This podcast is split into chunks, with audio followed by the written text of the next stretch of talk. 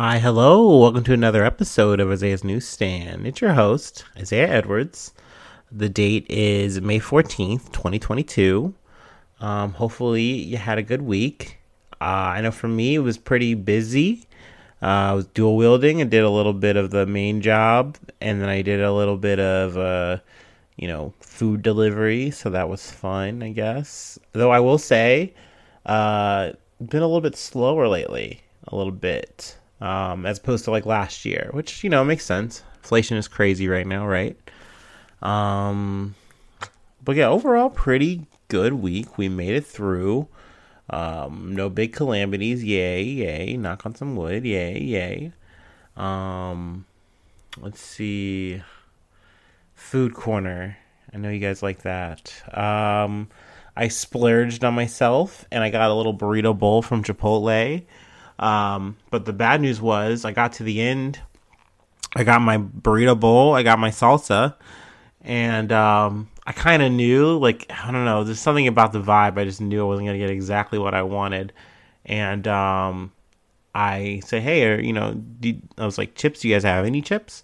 And they're like, no, we don't have any chips. And I was like, oh. But a cowboy's going to make do. And I took my happy ass over to McDonald's and got a large fry. So that was pretty banger. Made that meal happen. So that was definitely like the meal of the week. Nothing else too tasty for real. It's the usual concoctions, fabrications I make. I suppose we can get into the news. Yeah, sounds good. Keeping it pretty international this episode. But I am starting, with the, Russia-Ukraine stuff. Let's see. Not too much on the update in terms of like what's going on in Mariupol. It's more or less the same from what I've heard, gathered. Nothing big. In terms of like the Donbas region, though, there was a battalion of Russian soldiers that were trying to like cross like this river bridge or what have you, or it was down and they were trying to like, I guess, forge a way through across. But the battalion was wiped out before they could do that. So that was like interesting. I don't have an article source for it, but I did hear that on like the BBC podcast broadcast. So I was like, that was an interesting thing that came up on the ground. Also, Victory Day happened this week. I believe it was Monday. Pretty much, what is Victory Day?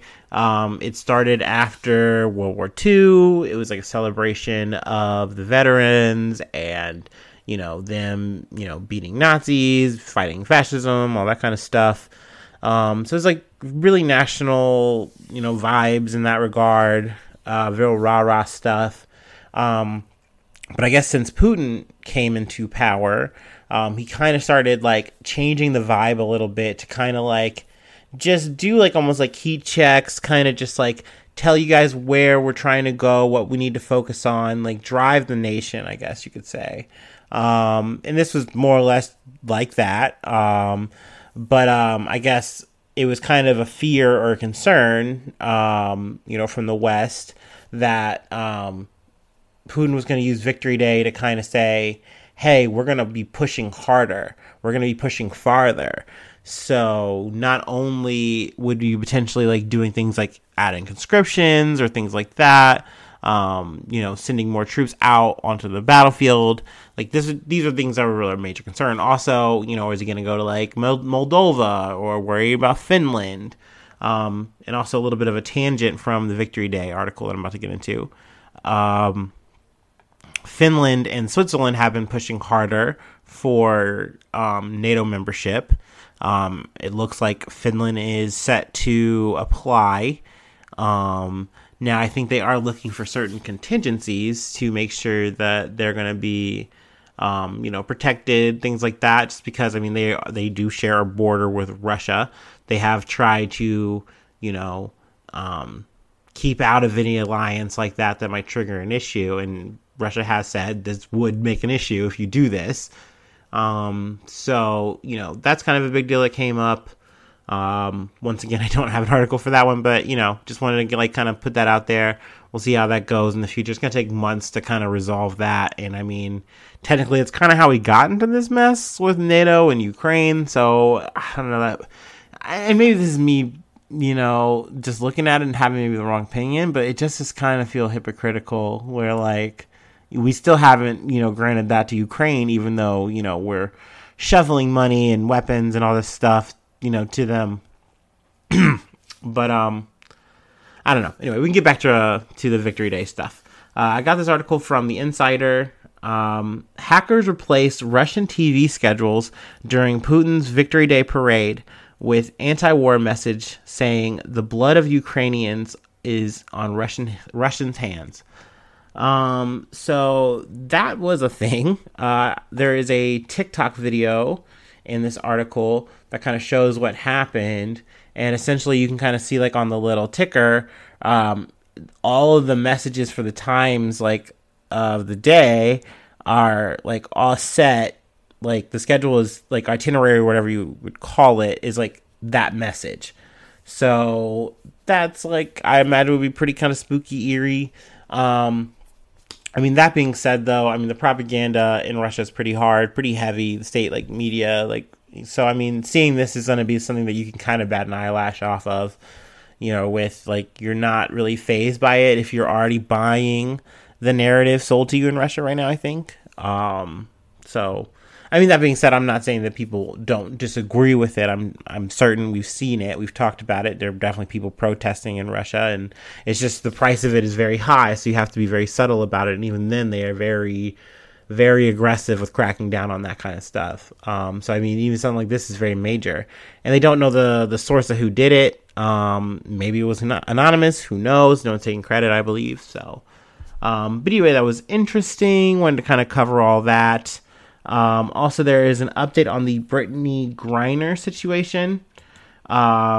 Initially, I thought we'd have, like, an update next week because her trial...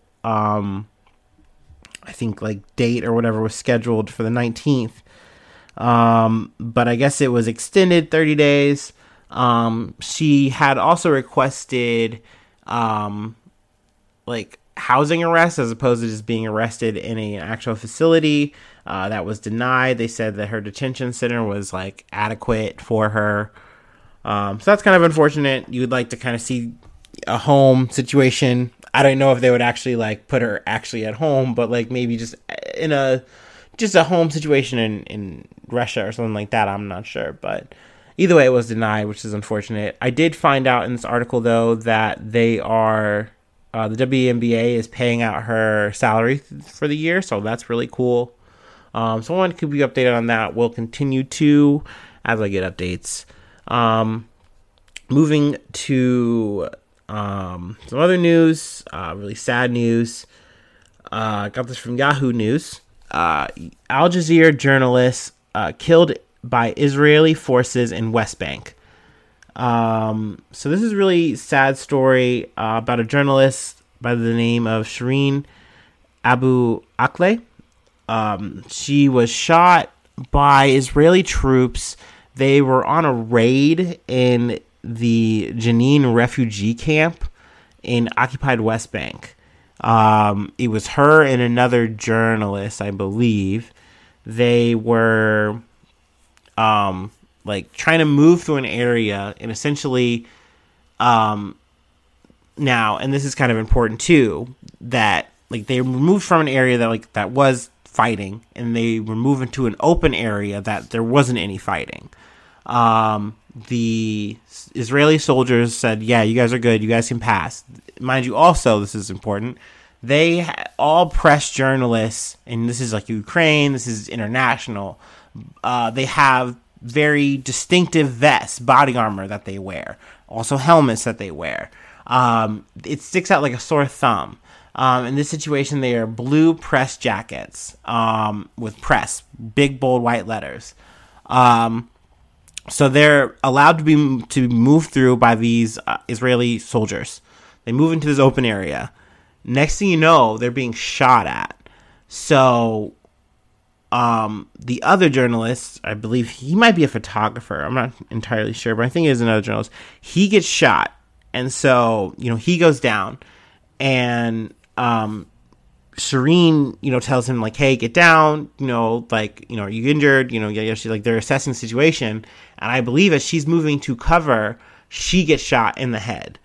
And essentially, they do what they can. They try to get her to a hospital, but, you know, there wasn't anything they can do from there.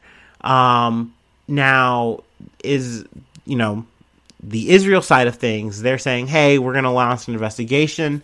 But what we believe is that she was shot by potential Palestinian, like, gunfire. Like, they were just shooting wildly. It was a big firefight, yada, yada, yada.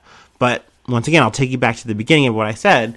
They were escorted and passed through to an open, clear area. There was no fighting there. And also, essentially, too, who was shooting at them was an Israeli sniper.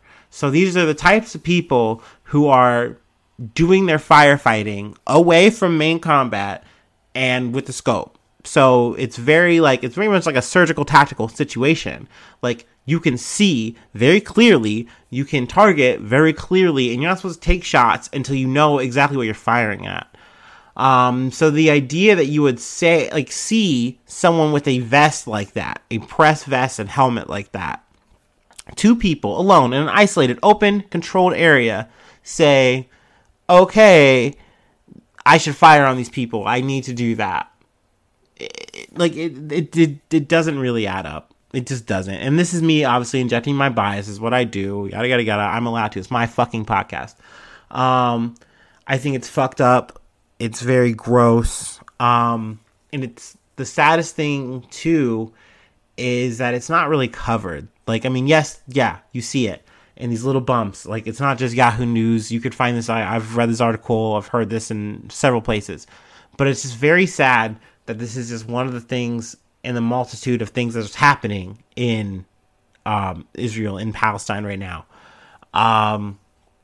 It's sad, too, that you probably won't see justice for this. Another article I have from The Guardian, because she is a Palestinian American.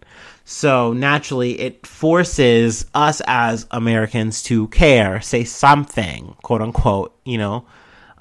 So there was a press release, and I mean, it really wasn't condemning what happened, but they were just saying, like, you know, hey, because, and also too, another reason I have this article queued up is not only did that happen, so that's fucked up. That's the first atrocity here.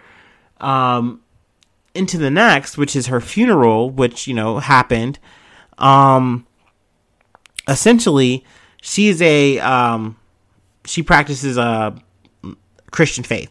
So essentially, you know, she was going through a Christian funeral, and they had pallbearers carrying her casket. They were going to walk it, you know, a leg of the way. I guess apparently Israeli forces were saying, hey, no, you have to put it in a hearse, escort it. Also, they went to her domicile and removed all the flags and all her stuff. Apparently that's, like, illegal to have flags. Like, you can be, like, accused of sparking nationalism and stuff. It's fucking wild that you can't even have your flag where you live up. This is an occupation, though, right? I guess, huh? But, so they had flags, though, at this procession. Apparently people, like, raided or rushed the barricade to be near the funeral, to be near the casket while it was being walked. And this just stirred a whole thing where you see in the video the Israeli security forces just bashing people, just beating people up. And it's specific. These aren't people who are trying to, like, protect themselves or, like, maintain order. It's malicious. It's malicious violence on these people. At one point, they beat a person so bad, and they beat the people who are carrying the casket so hard, they almost drop it, and someone has to, like, rush in and save it. Luckily, they do. Just the whole shit is a mess. I don't know. The shit bums me out to fucking talk about. I should be, like, you know, quote unquote professional and find a good quote. Here we go. We are deeply troubled by the images of Israeli police intruding into the funeral procession of of Palestinian American Shireen Abu Akleh. And that is Anthony Blinken's statement from his Twitter. Every family deserves to lay their loved ones to rest in a dignified and unimpeded manner. The thing is that there's not going to be any kind of sanctions. There's not going to be any kind of like real, penalty for this, for Israel, because that's our little brother. You know what I mean? That's our little, our little peace in the Middle East. Like, we set them up, we established them, and they're going to be good as long as, it doesn't even matter. They literally get a license to ill. I'm sorry. I don't know. It's wild. It makes me upset. We can move on though. I have in the next one some kind of catch up stories. It's hard in this kind of situation where I give myself about 5 or 6 bumps, every episode. So that's about 10 to 12, right? So there's some stories where I'll hear and I'm like, this is crazy. This is big news. But I don't know how to really cover it. It's kind of above my pay grade. But I kind of tell myself, hey, if it hits a certain kind of inflection point, if things get crazy enough, big enough, something happens or it goes one way or the other, then I'll cover it. So these are the next few stories. I got this from CNN World. Let's see. Military rescues Sri Lanka's prime minister in pre-dawn operation as violent clashes leave 8 dead. So this is an ongoing situation that's been going on in Sri Lanka. As in a lot of places, the economy's really bad here. There's a lot of unrest. People are very unhappy. And apparently the Rajapaksa family, I guess they kind of came in Sri Lanka, one on a very populist kind of vibe wave. People loved them in the beginning, but they've kind of failed to deliver. And now people are demanding that this family goes. And it kind of started really or at least a really big milestone was Mahinda Rajapaksa leaving office. He's prime minister of Sri Lanka, and everyone was like, okay, yeah, that's hype, that's great, but you need to take this further. And I believe, what is it, Gotabaya? I'm sorry, forgive me. Gotabaya Rajapaksa, who is the president, he's still in power, which means people are still upset. They're still mad.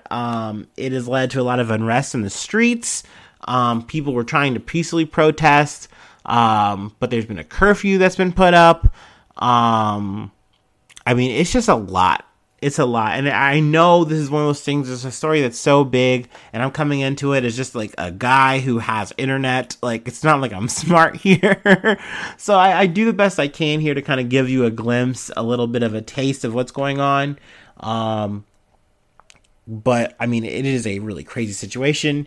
Hearing people in terms of saying hey, I stood in line all day to get gas, and now it's the end of the day, and I can't even do my delivery job, in terms of being a taxi driver or what have you. Stores not being able to run and do their things properly. Hearing about bad economy, I don't know. All these things kind of hit close to home to me. And I do feel these are stories that are definitely worth telling. I just hate it because I'm just so bad at it and it's so much. But I do know that this isn't so much in this article, but it doesn't seem like Gotabaya is going to be stepping down. And also, it is kind of remains to be seen, too, who does want to take on the mantle of president anyway, because you're going to most likely be hated by the people. There's no quick change solution for Sri Lanka right now.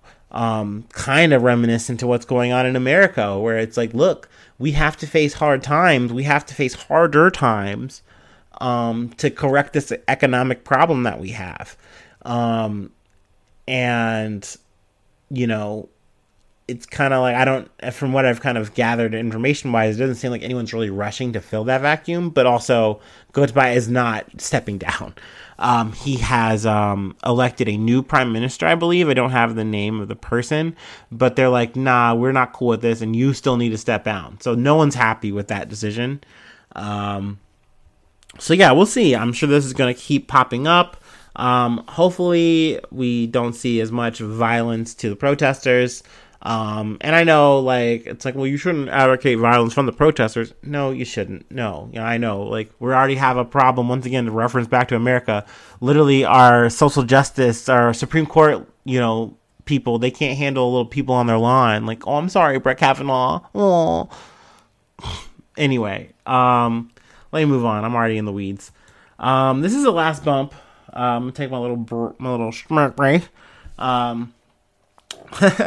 But I'm going to talk about a man in the Philippines who is set to be wielding a lot of power. And he goes by the name of Bongbong Marcos Jr.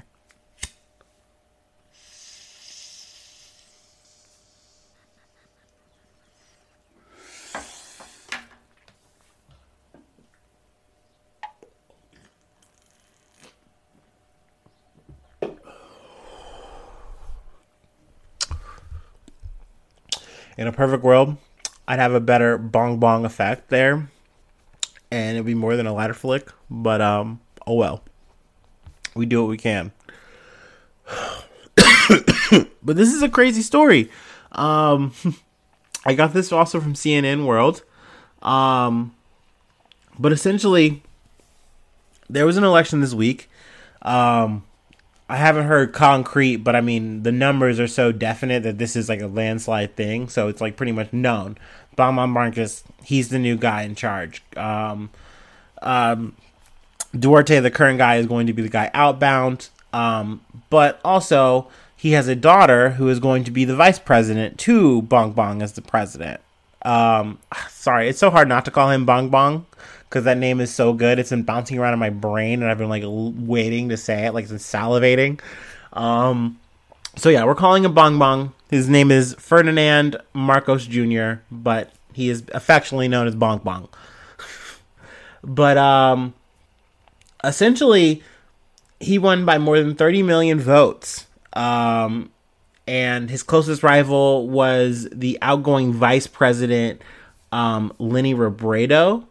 Now, me personally, before we getting into the guts of this article and the situation, this is the person I really wish would have won. Listening to some of her policies and her reforms, they sound great. They sound like someone who had their hand on the situation of what's going on in the Philippines and what people needed. And that's always what you want to hear out of a politician, at least. But she's not the person who won. Bongbong Marcos is. But here's the rub. He is the son of Marcos, and this is a person who instituted martial law in the Philippines, and was more or less just, you know, the way he was controlling people was anyone who was speak out against him, any kind of activist, was more or less just tortured and beaten and killed or disappeared, and that was the end of it. And I believe it was like 20 years. I mean, it's just a crazy story. I got to, once again, this is a Truanon reference. I got to listen to an interview with one of those activists. It was a guy who was initially who wanted to be a lawyer, but situation changed in the situation, like with just everything happening in the country. You know, he knew he needed to stand up and say something, do something. And mind you, some things I'm not getting into. I mean, this is a family. They took billions of dollars away from this country. I believe the number is about 10 billion. Gosh, I'm all over the place here.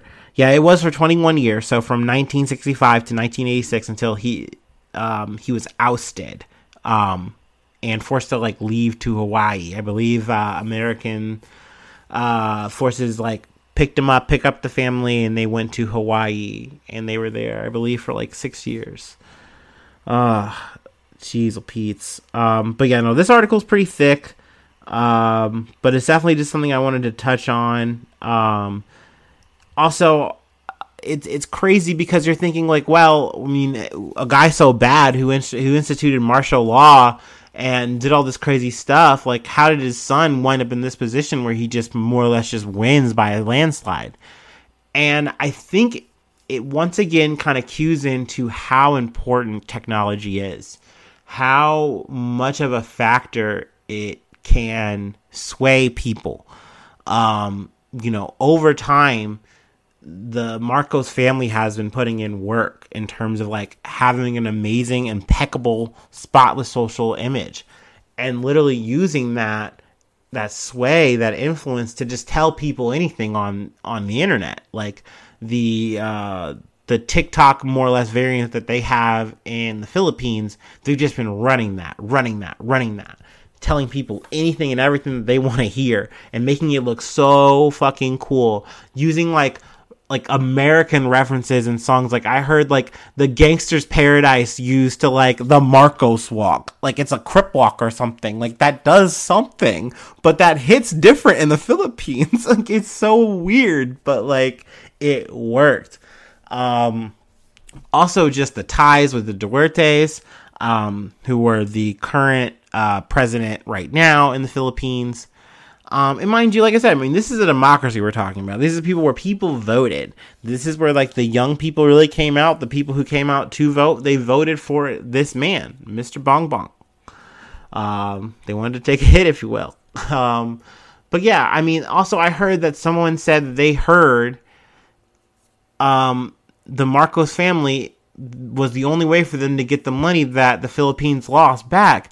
It's like, but they're the ones who stole from you. Why would they give it back? That's not how that's going to work. It's even gotten to the point where technically Bongbong Marcos can't even come to America. Like, if anything happens, it's going to have to be the vice president, which is actually going to be the daughter of Rodrigo Duterte, Sara Duterte Carpio. She's more or less going to have to be the hand that moves this organization, this administration in the Philippines, because he's already technically lost a trial and is already owed, I believe, I don't know, it's a lot of fucking money. Sorry, I got this working on me. I got the Milwaukee's best kicking right now. But yeah, it is a big, weird situation. I was enamored when I started hearing this story unravel before me, as I'm listening to it, as I'm reading about it. Gosh, hopefully as I get a better handle, I will report back to you, or if more news pops up. I mean, we'll see. I'm very curious to see how their administration is going to move. What are they going to do? What are they not going to do? What is the fate of the Philippine people? You know, or like I said, I mean, people voted for this person. Are they going to be satisfied, happy with their result? Who can say? Who knows? But I will leave you on that note. Thank you for listening if you made it this far. Sorry, I got to go shill mode real quick. I got a Patreon. Patreon.com/Isaiah News. Gosh, it's really hitting. It's really hitting today, boys. Woo! And gals. It MBs. Oh, yeah. Also, you know what? Interjection. I'm going to hit you guys. If you stuck it this far, you're getting a bonus music corner. Listened to Mr. Morale and the Big Steppers. It was dope. Very interesting. I know people are talking about it on the internet. Kendrick Lamar said words. Yeah. Overall, it's not my favorite, though. I'm going to say not for the controversy or anything like that. I just, I like To Pimp a Butterfly a lot, and I like Damn a lot. And Good Kid, Mad City was the album that really, like, put me on to Kendrick. And, like, I started listening to, like, some old stuff then after that. This album was good, though. You can tell the therapy is a good thing for the soul and the person. And it will do things to the music. At least usually, right? But, yeah, no, back to shilling. Patreon.com/Isaiah News. Got it right that time. Nailed it. $5 will get you Discord access, which I'm honestly just thinking about making a freed up thing. We'll see. I don't have really anyone donating other than the magnificent Stephanie Renee. I love you. You're the best. Thank you. It's donations like yours that help fuel the podcast. Keep it going. Other than that, I got a Gmail. What is it? Isaiah News 1. You can give me some feedback there if you want. That's a dry freeway. Yuck. Patreon's got a messenger too. But yeah, I will see you for the next episode. I don't know. There's a lot of news. I got to parse through it all, sort it all out. But hopefully I'll see you then, and it'll be some good news. Anyway, love you. Bye. Mwah.